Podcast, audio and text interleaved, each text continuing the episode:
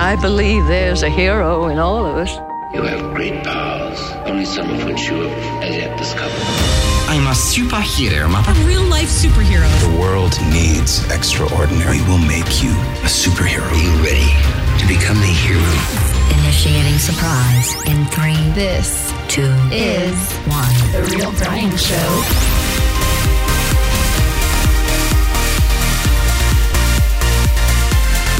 Oh my gosh, I love Fridays because we get to have so much fun, and uh, today is no exception. We are gonna kick it hard today.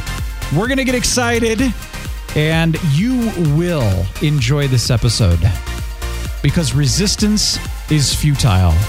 You too will be assimilated. Let's rock it!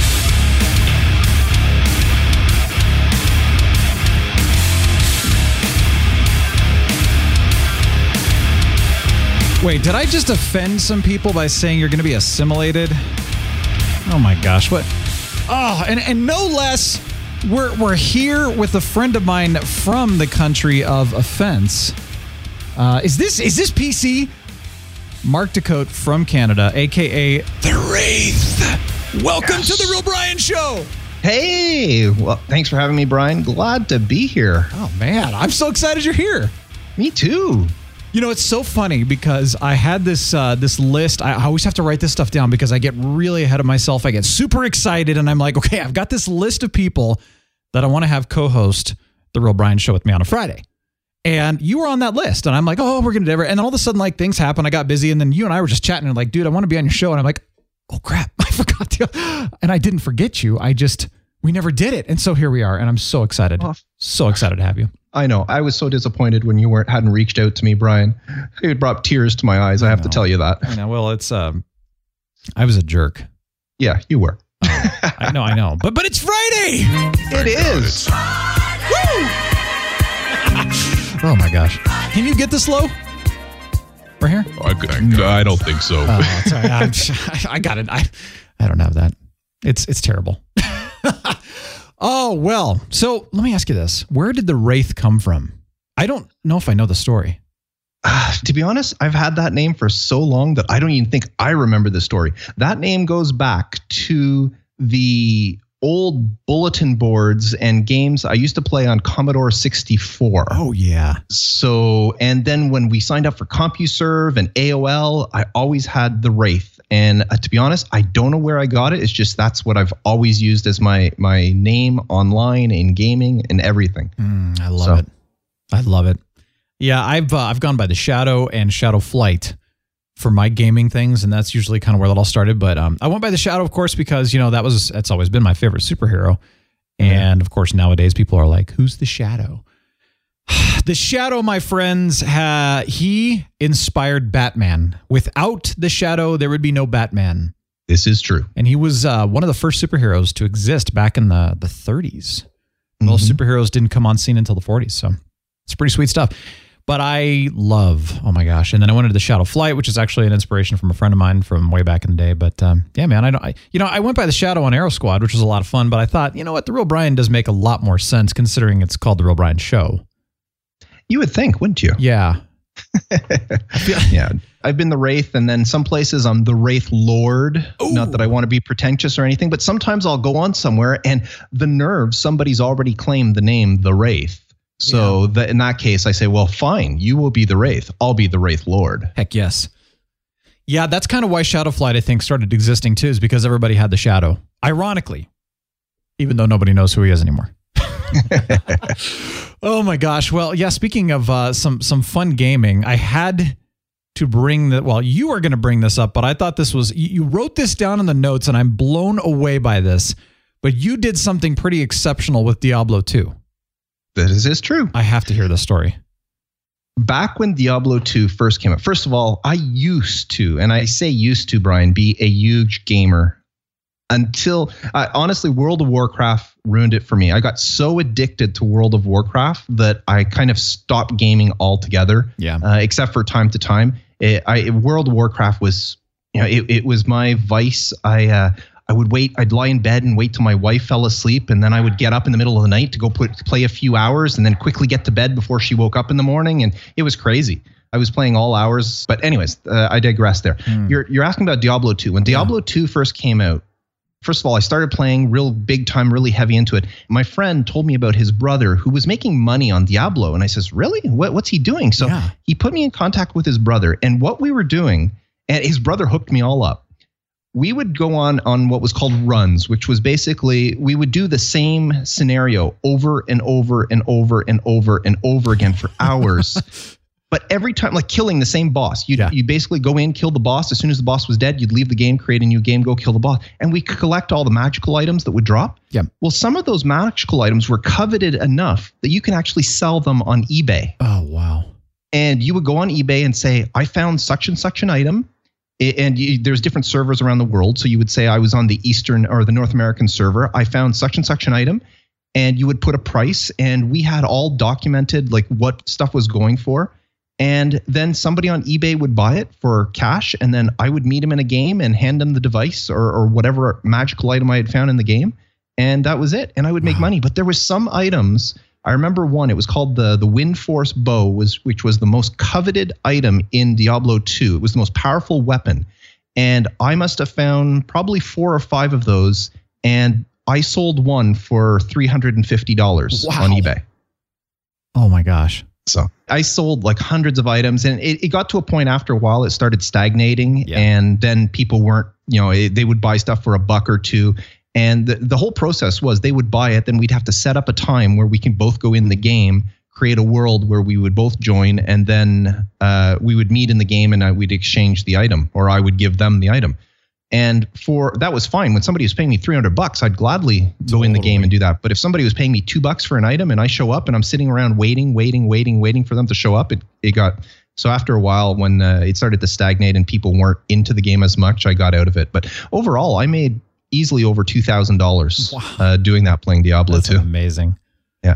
And Yeah. then when Diablo 3 came out, they created the auction house Uh-huh. because of that. Yep. The reason they put the auction house in the game was because they saw what was happening on eBay. So they thought, well, let's keep it internal. We'll create this system where people can make money in the game, but it, it never really took off the way they intended it. Well, and what's really weird because they would take a cut too, and and what was interesting is it actually did take off. Then something happened. They got like ah whatever. We don't want this to be about that. We want Diablo to be about going and getting loot and just playing the game and not about you know farming to sell things. hmm which I was really disappointed about because to be honest, I didn't really make any. I made a couple bucks, you know, kind of thing, but I, I really didn't make much actual real money on that because by the time I figured out the auction house, like you said, it had stagnated. But the Yeah. in gold, the in-game gold auction house was thriving. I was making tons of gold. It was allowing me to finally get gear that I couldn't find because when I was playing Diablo 3, the drops were not good. It was a really low percentage. And so, I mean, you would sit there and play the game over and over to try to get one drop, and it would just be like, okay, 3 hours, and I didn't even get a drop. This is ridiculous. So Yeah. that's why I would go and make money, and then I would buy whatever I needed. And they I didn't most- like that. Yeah. Uh, Most people did that. Yeah, so they shut it all down. It actually, in my opinion, took a lot of the fun down uh, away from it too, because I I enjoyed that. Like that's one of the things being an entrepreneur, I guess maybe.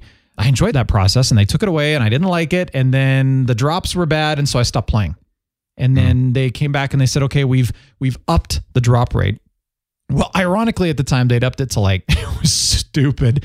I mean, like every boss you killed, you'd get like three great drops, and you'd be Yeah. like, okay, well, wow, this is crazy now. And then they then they nerfed it, and it was just like, stop playing with us and just fix it. And I haven't played for a while. I know they've done a lot of new things, but I mean, shoot, that game's what, what five six years old now.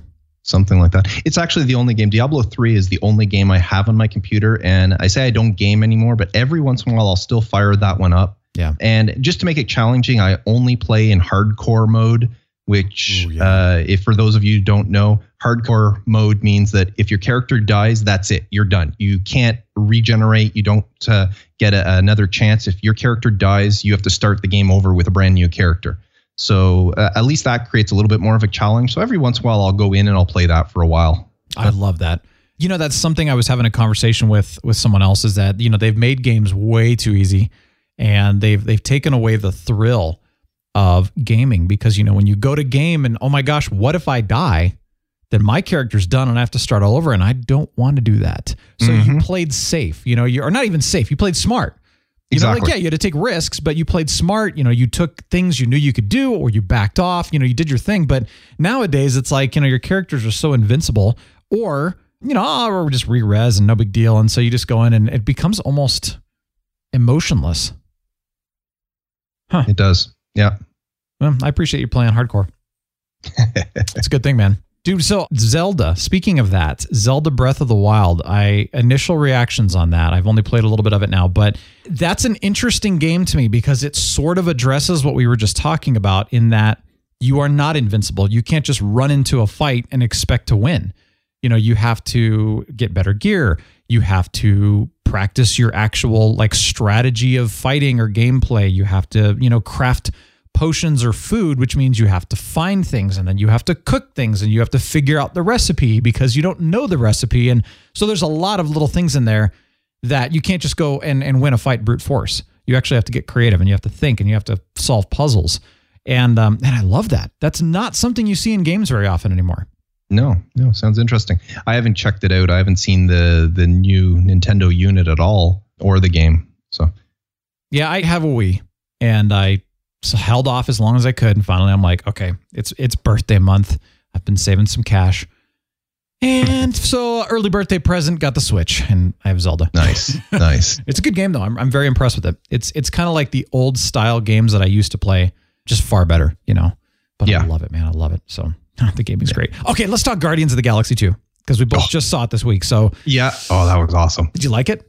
Oh, I loved it. I loved it. Good. And my daughter saw it before me. I couldn't believe this. My Oh. daughter, my my son, I would understand. My son is Sure. a geek just like I am, but my daughter is the farthest thing from a geek, and yet, but she has her boyfriend who wanted to go see it.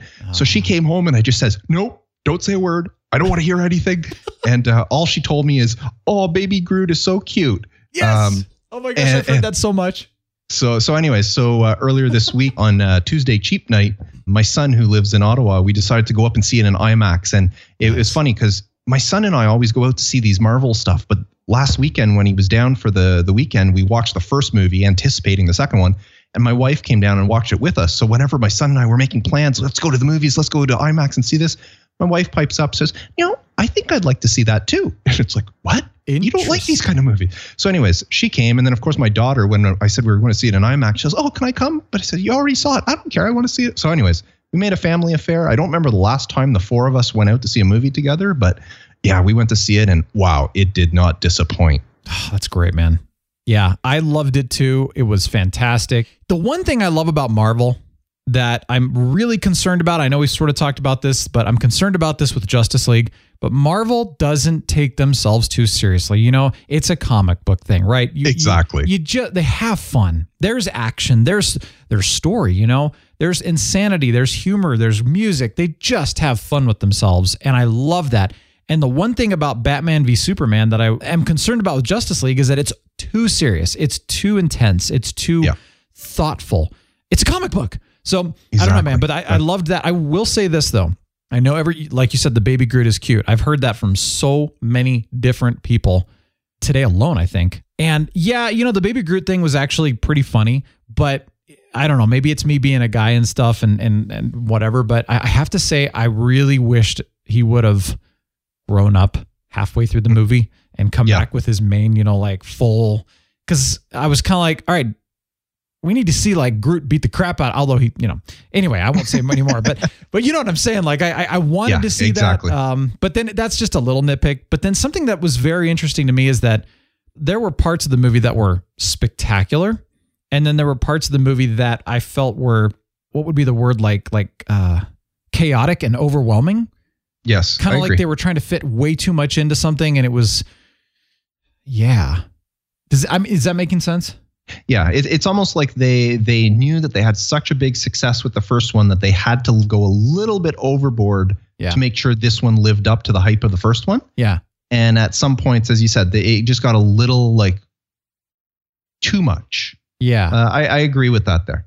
Yeah and it wasn't but- bad though no no not in a bad way there was just certain scenes that you know that you kind of look at it and you go okay i understand this is a comic book but i, I mean they're going a little bit overboard Yeah. but i have to say with this movie here I mean, I had the whole gamut. There was parts in the movie where I was laughing so hard I couldn't see or I couldn't breathe. And then there's other parts that I'll admit I had tears in my eyes because oh you know Oh, there were some touching moments in this movie. And uh, I'm not ashamed to admit it. And it was good. And then some of the stuff, the cameos that showed up that were just like hilarious. Yeah. And Brian, did you stick around for like right to the end of the credits? Oh yeah. okay. Because all the way. there's not one, there's not two, there's actually five after credit scenes in Yes. Galaxy 2. Yeah. Yes. So uh, during the credits, there's four, and then there's one at the end. And I'm so funny. A third of the theater left. I'm like, guys, you're gonna miss all the stuff. I know. and it was really good too. They Not to mention just purpose. the credits. Uh, as we're waiting for these after scenes, the credits themselves were were funny. Just going through them and and stuff that was happening while the credits were rolling. That's not counting the the after credits or the during credit scenes that they put in. Yes. Like they actually put stuff in the actual credits that were funny that you had to kind of watch for. And Mm-hmm. oh my gosh, there was some stuff even at the very end. I was laughing. I'm like, this is great. Yes. so you need to pay attention during the credits. It's fantastic. Some of the reading the credits. Yeah. Like, okay, I'm going to say something. Sorry, this is credits. I don't care if I spoil credits. but there is a line that says, no raccoons or tree monsters were harmed in the making of this movie. Yes. However, same cannot be said for handlers of said raccoons and tree creatures. That was awesome. And that's what I was thinking of too. And I was like, that was one of the greatest ones. Oh my gosh. Yeah, pay attention. Uh-huh. It's worth it. It's it's a great movie to go see. I mean, it is it's crazy, it's Marvel, it's awesome. But yeah, I, I will say of all the Marvel movies lately, this is definitely up there for me. Yeah. Now, the one thing I did say, the one gripe I have about the movie, not about the movie itself, but when you look at the whole MCU, this movie I found did not move the MCU story ahead. The first movie did, but this movie, it's like it's almost like it's a standalone. It's unless I'm missing something, there's nothing that progresses the entire MCU, the the Marvel Cinematic Universe ahead as far as I can tell. Like whatever the next movies that are coming up, I didn't see this as a leaping or, or a stepping stone where the first Guardians of the Galaxy I did. Something happened. I mean, if you saw that movie, you know what they acquired and you know that's going to play into some upcoming movies. Well, this one here, I didn't see any of that. Well, now, I might be wrong, but Yeah, and I had my we were actually talking about that, and I was I was wondering too because I I saw some stuff and I said, okay, something happened there that seems like a big reveal, and I'm not going to say what it is because I don't want to spoil it, but it was obvious, like oh, that's something we're going to have to deal with. Something over here, well, there's some reveal, and I don't know what it means, but okay. But they did introduce a lot of different people and races yes. and um, they talked about the Kree a lot, which of course that's that's no spoiler. Which of course the Kree is going to be an issue, but we do know that the next time that we will see the Guardians is in Avengers: Infinity War, which comes out next year, and then I think they're supposed to do a Guardians three in 2019, maybe, but I'm not sure yet. But we do know that they are teaming up with Avengers for the Avengers movie, and so they're. I think we're going to see a lot of the people that we saw in Guardians of the Galaxy, you know, like appear in Avengers. A lot of I the hope so. races too. I hope so. Th- but that's all I know. I mean, I, and and honestly, there was uh, one thing, and I, I just can't give it away. But the the one reveal of the person, if you know what I'm talking about, at the end, there was a name mentioned. I Mhm. have a feeling that could be our our next big bad for Avengers. Yes. So that's my theory. But then I don't know because you know they were definitely pretty secretive on this one. hmm So they might have moved the needle. They might have not. I don't know. Yeah, But it's that's a good still point. definitely worth seeing. totally. Oh yeah. Don't don't wait for the Blu-ray or the DVD or whatever you get. Go see it at the cinema. And and yeah, and, and go see it soon because I think like I was talking with somebody about Split actually at the theater. And I said something, one of us had seen it, and we were like, Oh yeah, that was really cool, you know, about Split. And then the other person said, Well, I heard that they did this. And I'm like, Have you seen the movie? And he's like, No. And I'm like, dude, you just totally they just ruined the movie for you. Like not ruined it really, but it's like you just heard like the big twist and you haven't even seen the movie yet. So be, and so if you wait, of course, it's going to get around and it's going to spoil the fun. Yeah, it's kind of like saying, "Hey, the Sixth Sense, he's dead at the end." Wait, what? oh, jeez. Sorry, that's old enough. I don't care about if I spoil it. I know. I know. I ruined the Titanic for so many people. Oh, really? I know. How I was like, you, Brian? "Oh, I can't believe the ship sank. What? Like, you seriously didn't know that? And they're like, no. And I'm like, are you serious? They're like, yeah. Um, guys, you do know that happened in 1914, 12, 19, Twelve. 12. I think it was April 12. 14th, 1912. There we go. It's like there's a 14 in there somewhere. Speaking of comics, Free Comic Book Day was last Saturday, for those of you who had no idea. I had an idea. And you were there? I went to my comic shop. This is the same Yes. comic shop that I frequented when I was growing up and that. And it's one of those places I walk in and, and the owner, Randy, says, Mark, and I, Randy, how you doing? And yeah, I, I walked in there and I, I got my free comics. And, and of course, I didn't want to just go in there and grab up a bunch of free comics and leave. So I bought a couple there while, you know, Oh, just good. help help support the place. So Sure. So But, which uh, ones did you get? they were letting us pick five. There was a whole Oh, slew of them, but we were allowed to pick five.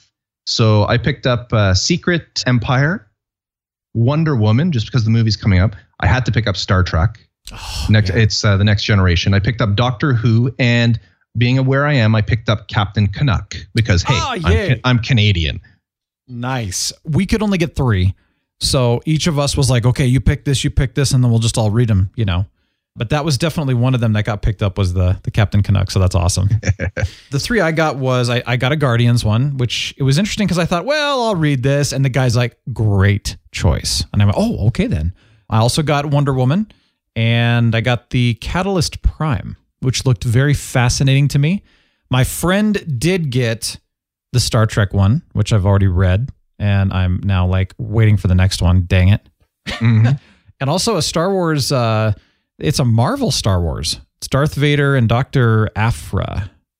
Mm. And I am not familiar with this crossover, so I'm going to read it and see what happens. But, uh, dude, How So dare awesome. them? How dare them give us these free comics that have cliffhangers in them? I know.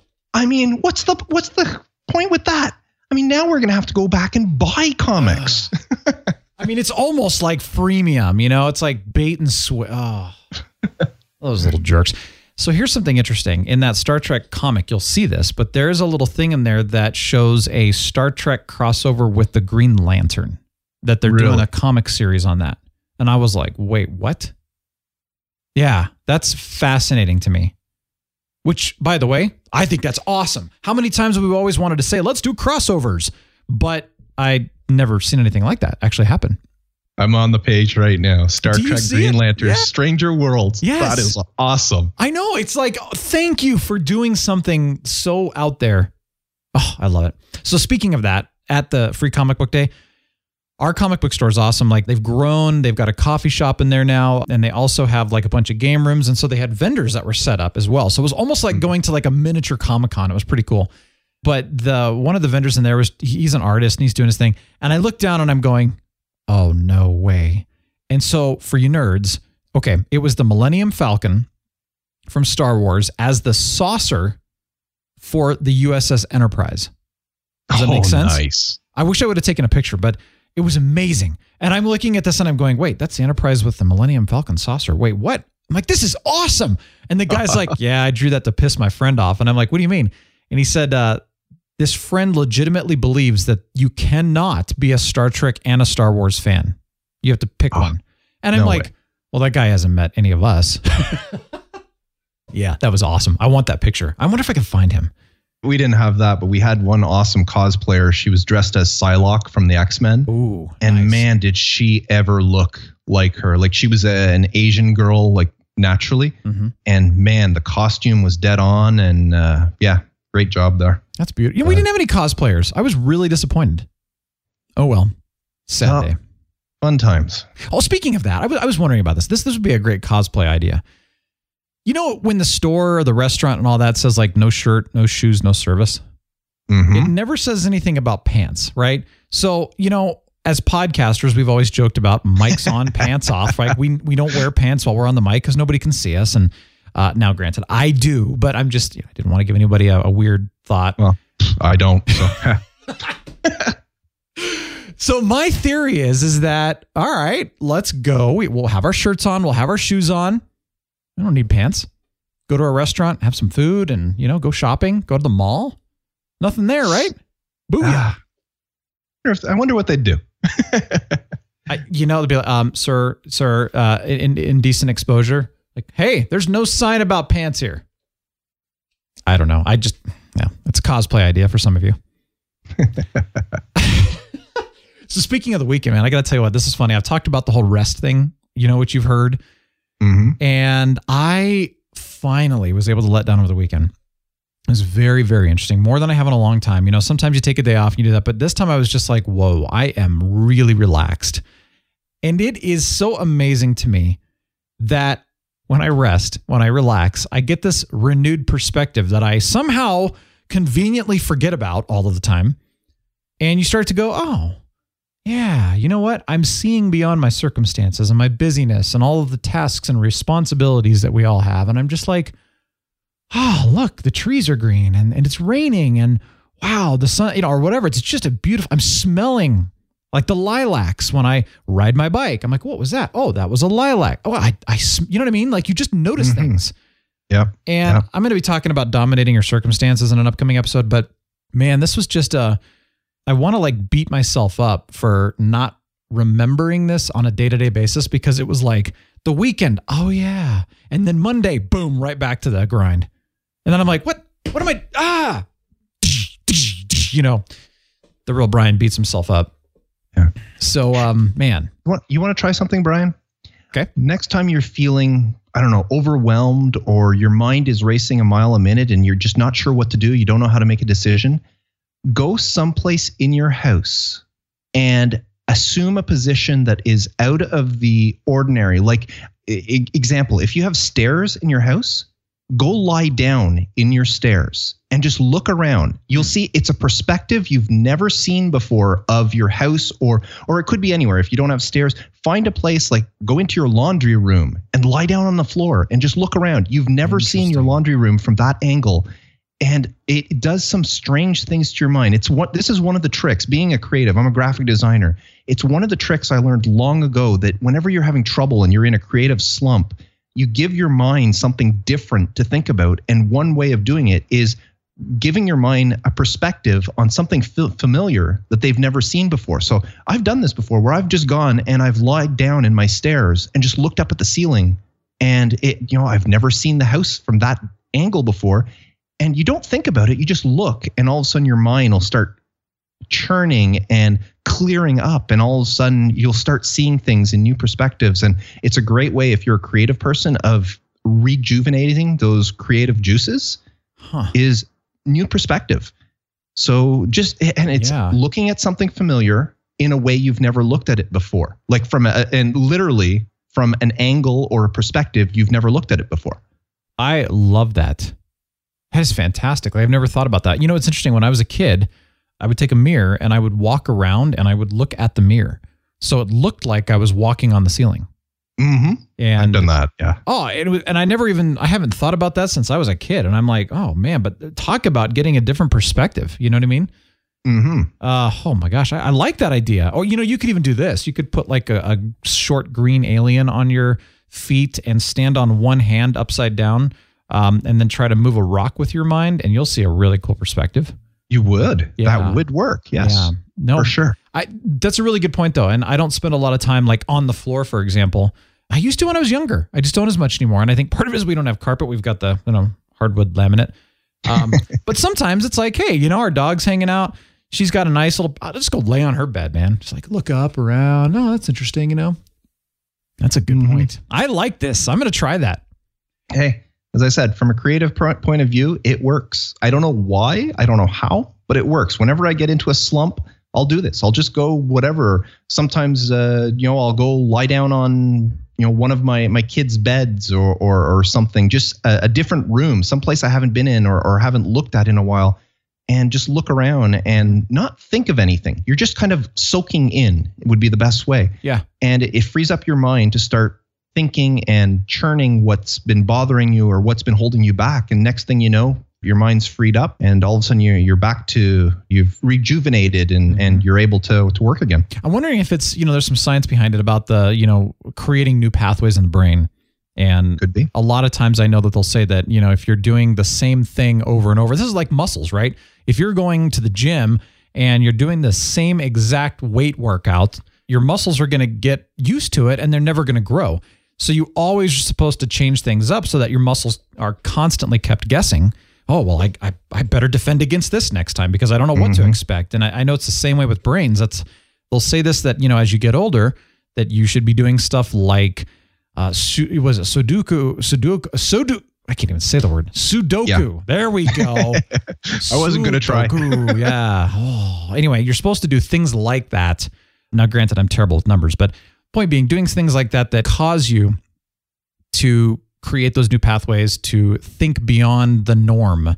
Uh, yeah, I, oh man. See, that's honestly that's why I love gaming because it presents me with different challenges, and that's one reason. And I've talked about this with Overwatch. I'm not a huge PvP person normally, but that's the one thing that I love about Overwatch is the PvP engine in that because I cannot guess what the person's going to do. You know, with an with an AI, it's predictable most of the time. Their fight patterns are predictable. With a person, it's always different. And so I'm always having to compensate and adapt. And I I think there's something to be said about that, you know, with your brain pathways and everything, and just like the perspective in the rooms. I used to think about that whenever, not with video games, but I was really heavy into Dungeons and Dragons. Yeah. And both sides of the table. I was a dungeon master as well as a player.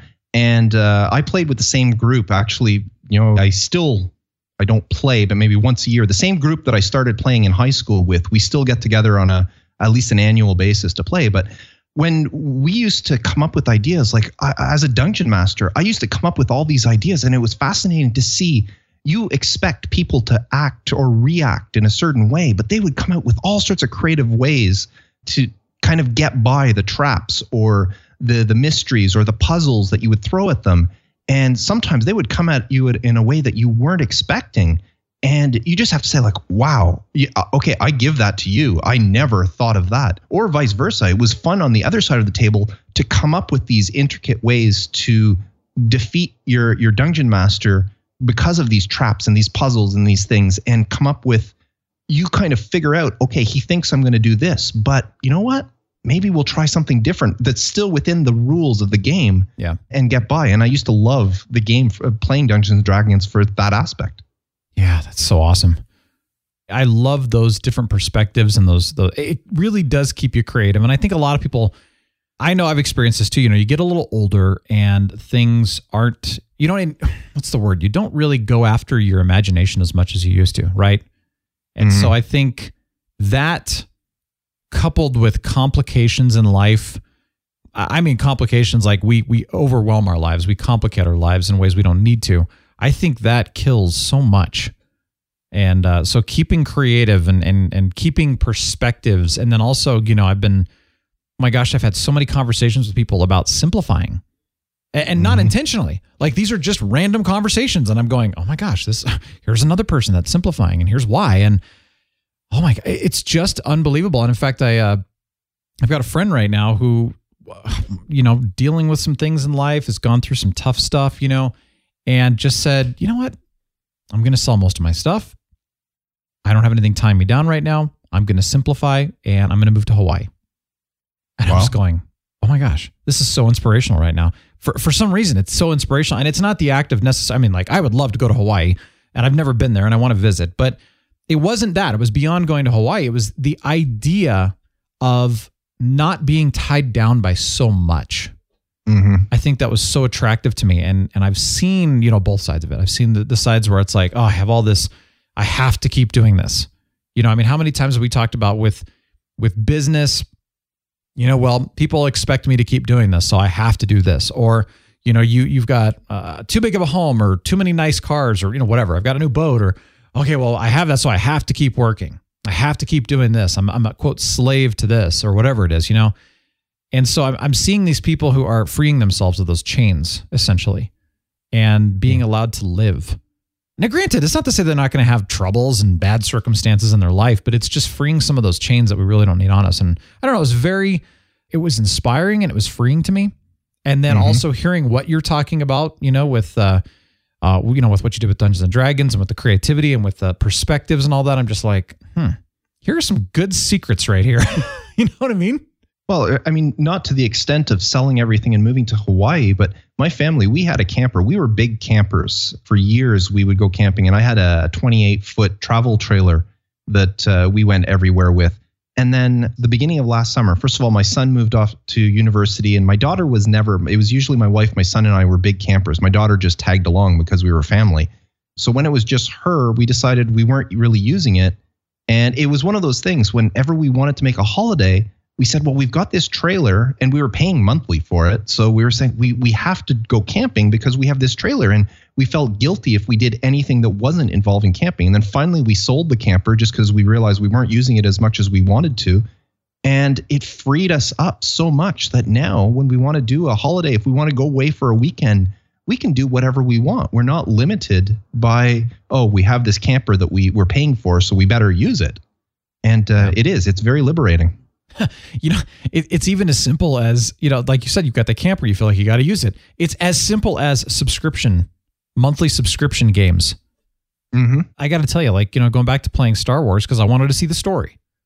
I now have a new hatred for subscription based games now because it makes me feel like I have to play this game and I can't go to some other game or maybe I don't want a game tonight or whatever. I feel like I got to get my money's worth. Mm-hmm.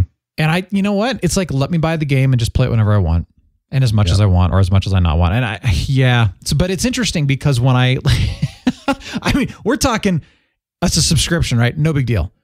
It's really not that big of a deal at all. But eliminating that, when I got done, I was like, oh, I feel free. Yeah. And I'm like, Well, wait a minute, what? Yeah. Well, that's how I felt with World of Warcraft. I mentioned at the beginning how I was addicted to that. Well, we had one account and then we were sharing it between my son and I. He would play like during whatever his time. And when he would go to bed, I would get on or I would play during when I should be working business hours. And we were playing. But at one point, my son said, You know, I, I'm done. I don't want to play World of Warcraft anymore. Says, I don't care about the, the subscription. Uh, you know, if you want to cancel it.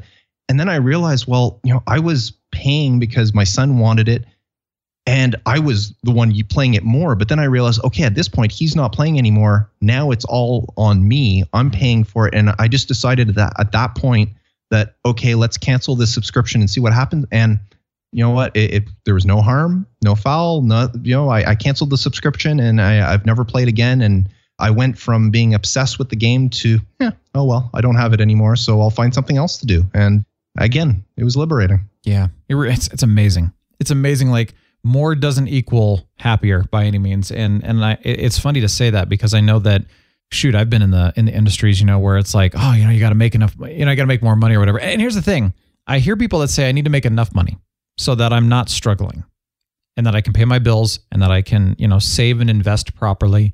But other than that, any more than that is not necessary per se and and I've heard this more recently than I've ever heard before because I think there was a big movement to make more money and to have financial freedom. But now I'm hearing people are saying that that actually doesn't equal freedom. It may equal financial freedom in, in some ways, but then again, it may not because you may end up, you know, spending more and That's exactly yeah. So it's like that's exactly what happens. You, end up spending needs. more. Yeah, exactly. I know it's it's crazy, and I think in some ways you- there are some needs, right? So you, your car's breaking down. Okay, fine, it's okay to get a new car, kind of thing. But some people they buy more than they should, if you know what I mean.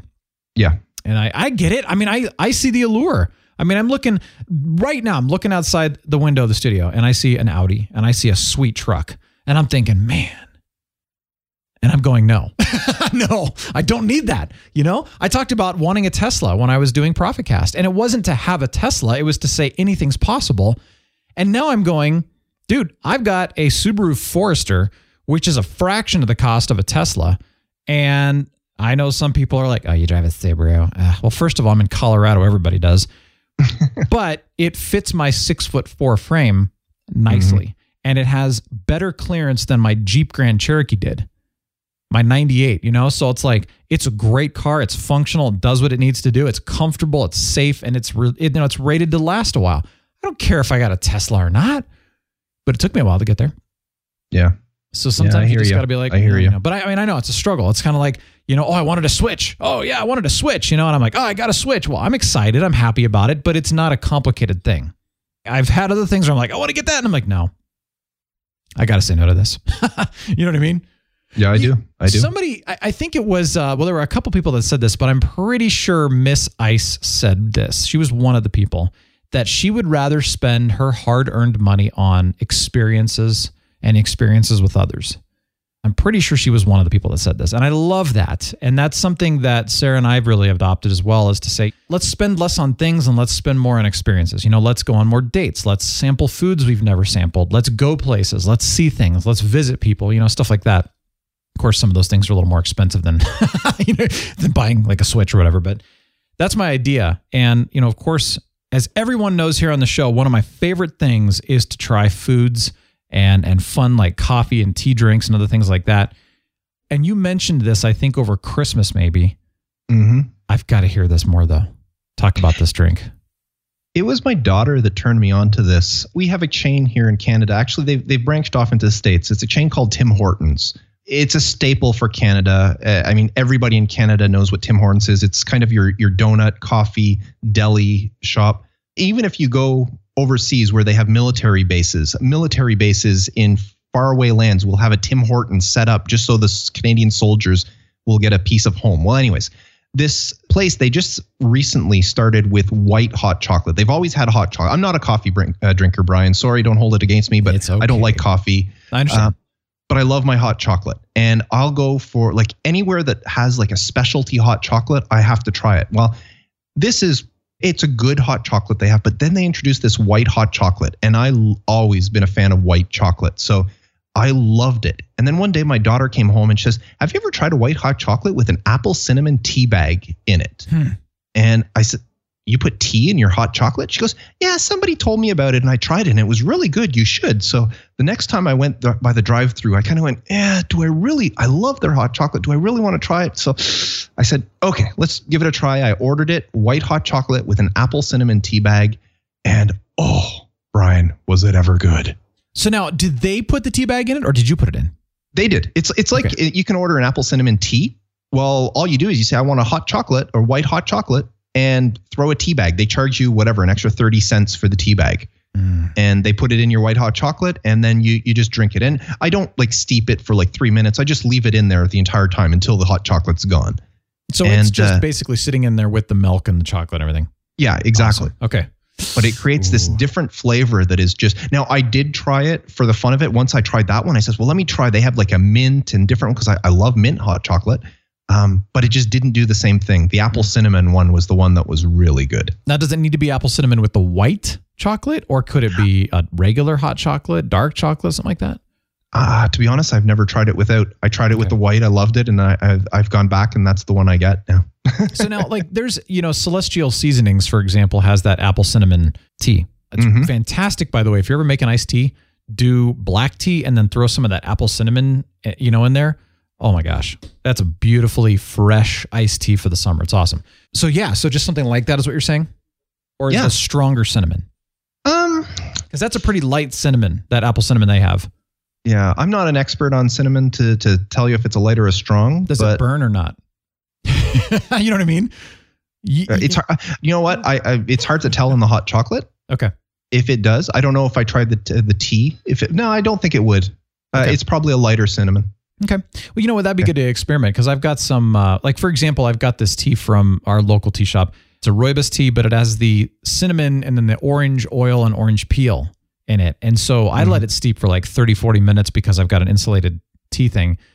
And oh my gosh, I mean, it, when you drink it, it's like the cinnamon's burning, but not in a bad way. Like it doesn't hurt. It's just like that. Oh, glorious. Yeah that could be good or it could be overpowering and so maybe doing more like an apple cinnamon that you can taste the cinnamon and the apple and everything but it's not that burn that mm-hmm. would be mm-hmm. worth an experiment yeah. Hmm, they just opened up a new shop at the mall here. Uh, it's a chain. I don't know if it's in the U.S. or if it's just Canada, but it's a place called David's Tea. And anyways, they opened up uh, in the mall here, and I went in there the other day for the first time, just thinking, okay, I'll go get a new tea. I was so overwhelmed with all the different things that I ended up walking out of there with nothing because I just didn't know what to buy. And I was, oh. I, I had a time, like I had a certain amount of time I had to be somewhere.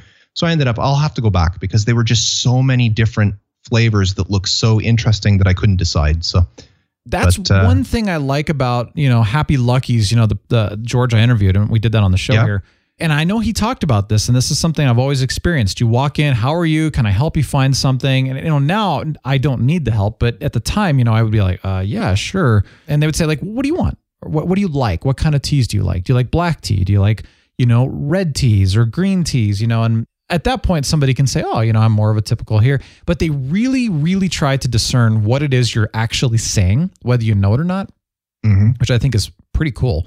And then they'll pair you with certain teas, and I they've never been wrong. Yeah. so because yeah, you're that's what I need. There's a hundred different you know selections, and you're like, uh, I didn't. What's a what's a purple tea? Yeah. There's no such thing. Th- But that's that's what I need because I don't need. I, I've only started within the last couple of years drinking tea, and I don't know enough about them to Yeah. to say whether you know a green, a black, a white, or, or purple, or whatever, which one I prefer. So I really need somebody to kind of say, okay, here, try this, try this. Now, okay, now from there, let's branch off, and we'll figure out what teas are really for you.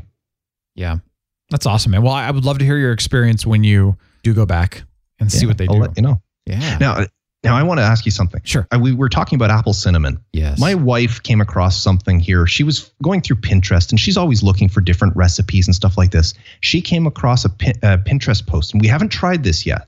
But you know those Pillsbury cinnamon rolls that you buy and you bake them at home in the oven? Oh, oh, yes, I do very well. Mm. Well, she came across this recipe where some they they say you take these cinnamon rolls and instead of putting them in a pan, you put them in a pan, but then you flatten them, you press them down, you flatten them out, and you make a pie crust out of them. And then you put apple pie filling in there, and then you put more Pillsbury cinnamon rolls on top to finish the crust, and you bake it like that. So it's an apple pie made with Pillsbury cinnamon rolls. Oh. And oh, it's on our list. Going to the grocery store, I got to buy these things. I haven't tried it yet, but oh, it looks so good. Dude, send me the recipe. Let's post it on the show. this is awesome. You know, I I have to be completely honest with those. I used to eat those for college. Uh, th- those would be like my Saturday, Sunday staples. I'd bake one and I'd eat, you know, sometimes an entire thing. I know now those are so not healthy for you. They are so Oh, no, bad. they're it's not. just all preservatives. But that is like the perfect cheat day morning breakfast, or or no dessert. I know because it's going to be the apple pie. So yes. Oh gosh. Okay, please send that. I've got to try this. I love those things. They were the best. And then so wait, you're supposed to to make it with the dough, but then you can put the the frost. Oh, the frosting on top. Yeah.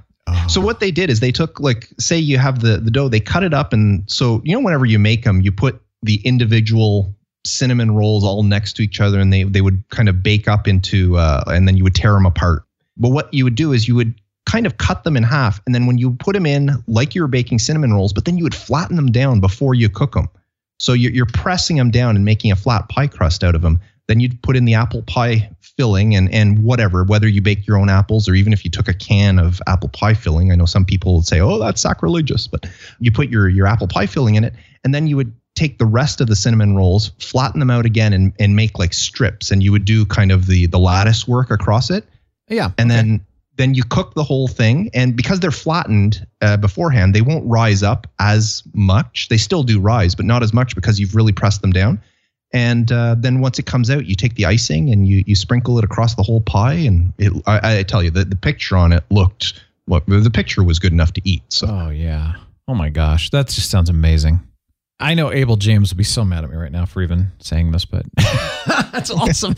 No, you know what's what's cool is um, you know, I talk about a lot of fun foods, and in fact, you know, he's going to be on the show. He's the fat burning man, wild Yeah. diet guy. He's going to be on the show here soon, and he is a huge proponent in eating, you know, healthy foods that you love.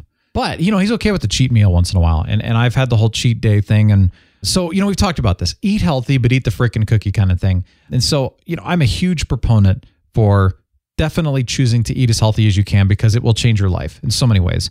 But at the same time, dude, things like this, oh Oh my gosh, so excited! I, I can we just take a moment Well- of silence for this, real Oh. quick, and yeah. Uh, okay, that's wonderful. Thank you. I, I appreciate that. wow. I tried something interesting the other day Vietnamese coffee. Have you ever heard of that or had anything like that? Well, you don't drink coffee. So I, never don't. I don't. Forget I don't drink coffee, but I've I've never heard of Vietnamese coffee. I mean, as far as I'm concerned, and, and again, I'm not a coffee drinker. Sure. Coffee is Colombian, so Juan Valdez. Yep. yeah, exactly. Yeah. That's that's my extent. So Vietnamese, no, I didn't. Never heard of this. Well, so here's an interesting thing, by the way, because I think it is funny that most people do think of like Colombia and, and some of that when you when you uh, when you drink coffee, but coffee is grown in many, many, many, many parts of the world. And a lot of times people will say, I want a Sumatra roast. Well, first of all, Sumatra is an island in Indonesia. So it is not a roast, it is a region. And that is actually a region, a regional bean. For example, so when you hear a Sumatran bean, that means that is coffee grown on the island of Sumatra. Now, granted, Sumatra coffee is typically roasted darker because that's how it tastes the best, which is why when people say, I want a Sumatra roast, they're thinking a dark roast. So, anyway, those are the little things you learn. But I, you know, for example, have learned that, oh my gosh, they, they grow coffee in, uh, like China, for example. I didn't know China had a lot of coffee. Come to find out, most crappy coffee is from China, and it, they have some excellent coffee. That's not very common. So there's stuff like that. I've found coffee that is grown in other areas of the world that I didn't know was possible. I'm like, oh, see, you just never know. Vietnamese coffee. So this is actually a part uh, for anybody who knows coffee. There's two types of coffee beans. There's Arabica, Arabica, which is the good coffee. That's the quality coffee. That's what tastes good. That's what most coffee is. Then there's the Robusta coffee, which is the really crappy bean, but it has a lot of caffeine, but it tastes like crap. So a lot of times you'll hear super caffeinated coffees and they'll have Arabica and Robusta beans in them. And most of the time you can't taste really the bad Robusta flavor. Vietnamese coffee is the same way. So it's a highly caffeinated coffee. It's also the way they roast it and some other things. So it has a unique flavor to it. And then they brew it super, super strong. And then it's mixed with, uh, at least this version was mixed with uh, sweetened condensed milk, but not too much because it's not overly sweet, but it does have that that really creamy and, and sweet flavor to it. And then they'll shake it in a cocktail shaker so that it doesn't water it down and then pour it out and it's cold. So that was it was really good. It's very very different. Not the kind of coffee I normally drink, but I thought it was fun. So is it a cold coffee? Well, it's usually a hot coffee, but I was like, let's do it cold since you guys have a oh, cocktail Oh, shaker. That's the one thing that I wish coffee shops would invest in. There's a few that do this. They get a like alcoholic cocktail shaker and they'll take the coffee, they'll put it in there, they'll shake it up with the ice and pour it out without the ice. Because mm-hmm. iced coffees kill the flavor of coffee and they water it down too. So, like when you get an iced coffee that has a bunch of ice in it, one, you're getting less liquid. So you're totally getting screwed. Ask for light ice, by the way, or no ice. And two, if they would shake it up like that, you lose none of the flavor and it doesn't water it down. Hmm, interesting. So that's something I wish they, but you know, they don't make as much money that way. They can make more money by charging you for mostly ice. Yeah. Jerks. anyway, that's that's what it is. But uh, hey, another thing, uh, Sarah. While we're on the topic of food here, Sarah makes these awesome muffins, and and I I don't exactly know what's all in them, but they're they're called the morning maple muffins. But oh my gosh, it's another unhealthy thing. But here's a healthy thing that we've been doing: spaghetti with. See, I actually been liking spaghetti now with chicken instead of beef, hmm which I for some reason I don't know I like it better. And then we're trying some different noodles because you know you can have your typical wheat noodles. I actually love rice noodles. Oh my gosh, they're so good. She did one oh my gosh, I totally forgot what it was now. Chickpea or something like that. We've had some that are like bean sprouts, which actually those are really cool. They look like angel hair pasta, but they're clear. Uh, But they taste great. So I just little fun things we're trying in here to have. I love spaghetti, but I'm really trying to be careful about how much wheat that I ingest just because of knowing where the wheat's coming from. It's like, yeah, I can't can't be eating that as much anymore, even though I love bread. But anyway, tender, flavorful, amazing. We love making fun things. Mm. Yeah. I love it. I love eating. I love eating the good things. Oh, me, me too. Oh, I was talking about something recently, and I'm like, you know, something about life's great, blah blah blah. I don't know. And I said, and, and also, I just love food. Uh, oh, that's what it was. I, I was interviewed. That's right. I, I was talking about my story of my back on on a, uh, my PT's podcast, and they were saying something like, "What motivated you? You know, to to get up and keep going?" And because you know, I could I can walk for a long time. It's part of the story. And I was talking about a bunch of serious things, and then I said, and, you know, because I love food. I'm not ready to die.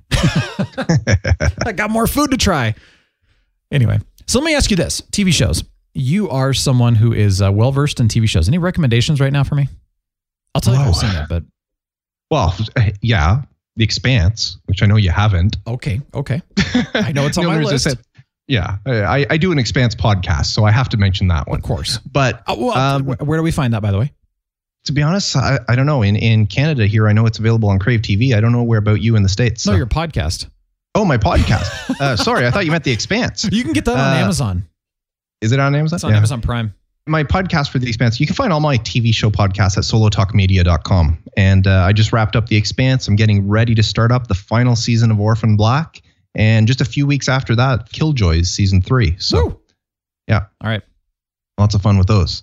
But uh, TV shows, you know, one that I really got into recently, and it, it was one that came out in the States a while back, but it just hit uh, Crave TV here on Canada. Crave TV is a um, like a streaming, it's like a Netflix, but it's uh, put out by one of the Canadian companies here. And it's uh, the series Bosch. Oh, yeah. Have you yeah. ever heard of this? Mm-hmm. I have. Yeah. great series. I read the books. They're based on uh, Michael Connolly books from. I, I read the books dating back to I think he started in the late '80s, and uh, I read almost all the books that have the character Harry Bosch in them. So when the TV show I first heard about it, I thought, wow, this sounds really good, but it was on I think it's Amazon Video is what it is in the US and we don't get that here in Canada, so I couldn't watch it, but then it showed up on on this Crave TV. So I watched season 1. As season 3 just dropped. I haven't watched season 2 or 3 or 3 yet. I just watched season 1 and it is a really really good show. If you like police dramas, they're not procedurals, it's not a, a crime of the week. It's the entire season is covering the investigation of one crime. And That's cool. the characters are really well written very believable. Like you know it, it's not like everybody's getting along. They they have issues. The police don't just have one case. Like you know he's trying to solve one major case the theme of the season but he also has to deal with all his other cases that he has like it's it's not like your typical top uh, cop show where they have one case and that's all they're working on so uh, very very well written, very well done, and uh, I love the character from the books, and and they did a really good job in the TV show, modernizing him too as well. Because of course, Nice. of course, in the books, you know, he started back in the '80s where there was no internet, there was no cell phones and stuff like that. But good, Okay, so good Bosch- series. Bosch and the Expanser. Okay, good. And you know, it's it's interesting because they're actually both on Amazon Prime. I know that because I was actually looking around and I, I saw the Expanse was there at one point, and then I saw this this whole Bosch thing, and I'm like, oh, that looks interesting. What's this about? And I was reading about it, and I was wondering. So that's that's good to know. All right, I have two ideas now because I was starting to run out of uh, a, a couple of, which is fine, right? I go in spurts with shows, and I like to really kind of dive into one thing and enjoy it for a while. And but yeah, we were looking for some some cool options. So all right, I appreciate that. Uh, it's not it's not the typical sci-fi geeky type stuff that uh, you know like Shannara, Shannara Chronicles or, or whatever those sort of things. Yeah. uh, but it, it's a good if you if you like police type stuff, it's a good show. Well, I loved White Collar. You know, we both did. So that was that Yeah. was really cool. And and no, it's not sci-fi geeky, although it was it's just a fantastic show. So once in a while, it's nice. Again, we got to create new pathways. Exactly. Expand your horizons. So I, I've got to talk about this because we're running out of time. But you brought this up in the uh, the Real Brian Show Facebook group, and I oh my gosh, I got kind of uh, fired up about this, and I, I think it's important to bring up. And I'm sure we're probably all on the same page here, but I thought it was interesting. And this happened, of course, in your home country. It did. The Uh, yeah. yeah, and this is crazy. And now, granted, I expect it to start happening here. You know, stuff you just never know. But anyway, this some of you've already heard about this, but a guy who was a Star Trek fan driving out, driving around with a license plate that said "assimilate," and of course, it was written like A S I M I L, and then the number eight.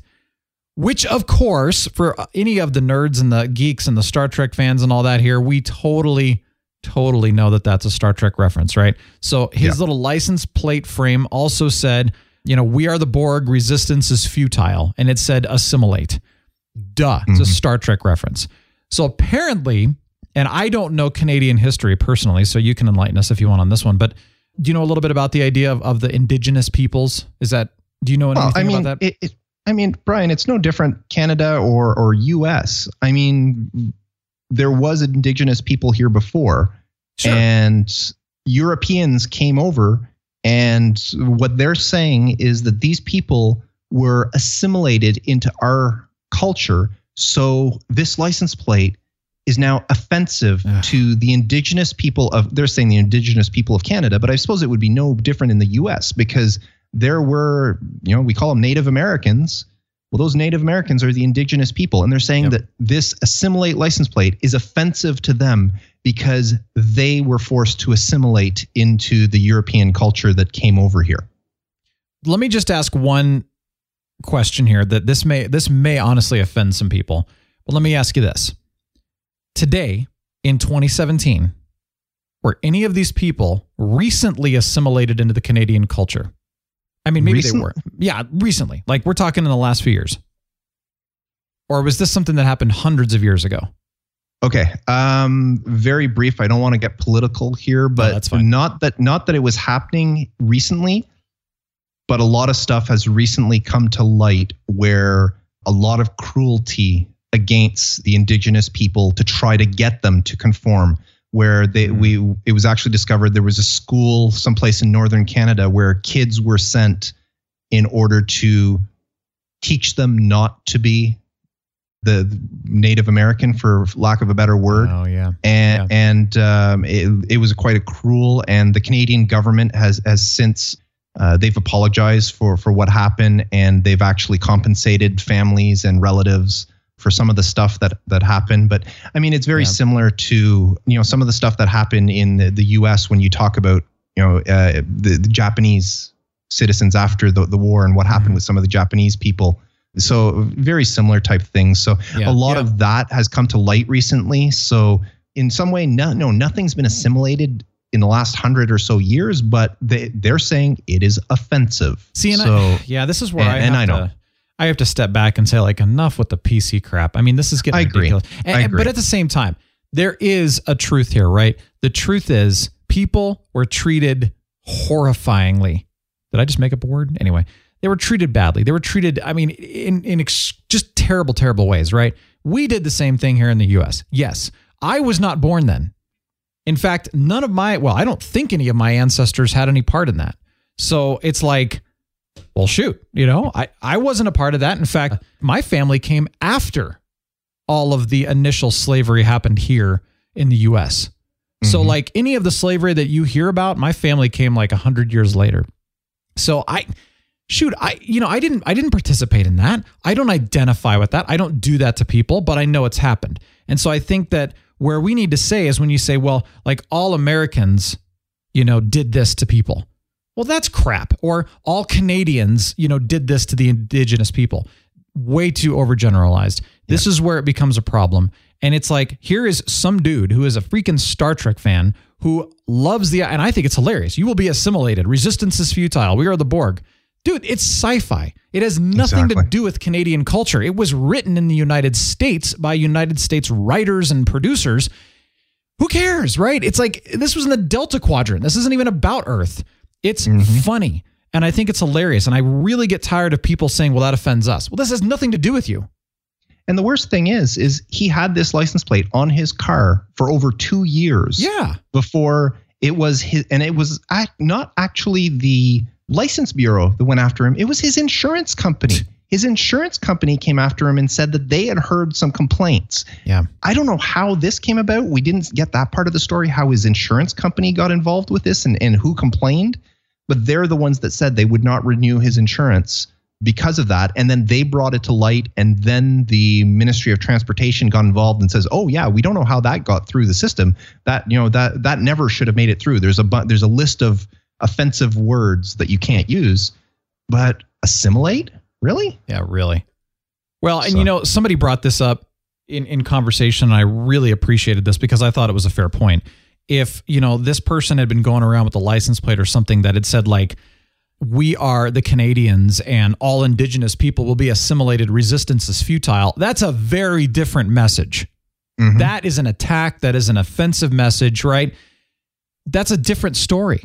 And I just, Yeah. I, I mean, I see this all the time where like somebody, uh, there was another example. Oh my gosh. Uh, and it was the guy's last name. It was in the same article. His name is Grabber. Yeah. But it's Yeah. like Grubhar from, or something Exactly. like that. It, it's a Scandinavian name or something like that. And he put his last name on the license plate and he's driving around, but people were saying, well, that says grab her. And so they got all offended. Oh my gosh, this guy's a pervert. And they threw him under the bus and forced him to read. He's like, it's my last name. Yeah. Come on, people. Ugh. Oh my gosh. You know, for that, I feel like I need to interview Herbert from the Family Guy here on the show just to rock the boat. you know what I mean? yeah.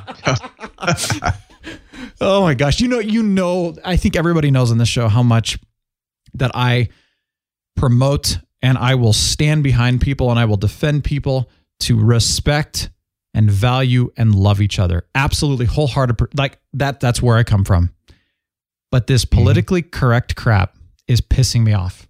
It's mm-hmm. piss. It's not political correctness is not based on respect and value. It's based on being right. And I, I got a real problem with it. So I- in I'm a way, stand behind that. in a way, this whole political correctness part is is kind of almost reverse bullying. This few bullying the many. And that's It exactly really what it is. Yeah, it's you know I love that. It's that's exactly what it is. You're right. Somebody bullied somebody at some time, and in this case, they're talking about you know the indigenous people who were bullied. You know, I don't know however many hundred years ago, and now they're coming back later and saying, well, you know that's not okay, so we're going to reverse bully you. And and of course they don't see it that way. They're seeing it as you need to respect us because we were hurt. Uh, and it's the same kind of thing. I, in fact, I've had how many conversations with this that we had with people. You know, you get into an argument and somebody says something that's hurtful, and you have a choice. They might have bullied you. So you can choose to diffuse the situation and realize maybe that person's hurting. Maybe I did do something to them. Let's talk this through like mature adults and let's try to find a common solution here. Or, well, they bullied me, so I'm going to one up them. What are you doing? You're reverse bullying them. hmm This doesn't work. I mean, it does. You do whatever you want. That's why wars start. That's why people fight. I loved that. I was talking to somebody recently and they said, if you want a fight, all you have to do is go ask for one and you'll get it. And I mm-hmm. thought it is so true. Oh, no, I and I'm glad we talked. I'm so glad you brought that up because it's stuff like that. I'm, we're never going to fix the world, but we've solved the world's problems. We, we've done that much at least. But I, I do like the fact that we can talk about this kind of stuff because I'm, I'm really trying to challenge people to think beyond the eggshells, if you know what I mean. I let's let's look beyond that. Let's value and respect and love each other, and let's stop trying to pander to each other's insecurities. Maybe that's the best way to put it. I don't know. hear. Is that mean? no, not mean. No. Okay, we'll go with it. Well, Wraith, I wish we could keep talking. I know we have more to talk about, but it is uh it is that time. Hey, And- there's always another time, eh? That's right. And as you know, uh, you know what the music means. So, yeah. Thank you for joining me, though. This was so much fun. I really Oh, appreciate it was. Uh, I loved being here, Brian. Thanks. We will have you back again. So, uh, yeah, man. Thanks for thanks for making our lives better by being here on the Real Brian Show. RealBrianShow.com. Links in the show notes. Go check out Mark's work and his podcasts and everything. Have a beautiful weekend. The Wraith and the Real Brian signing off. The Real Brian Show is a production of 514 Media at 514mediaempire.com.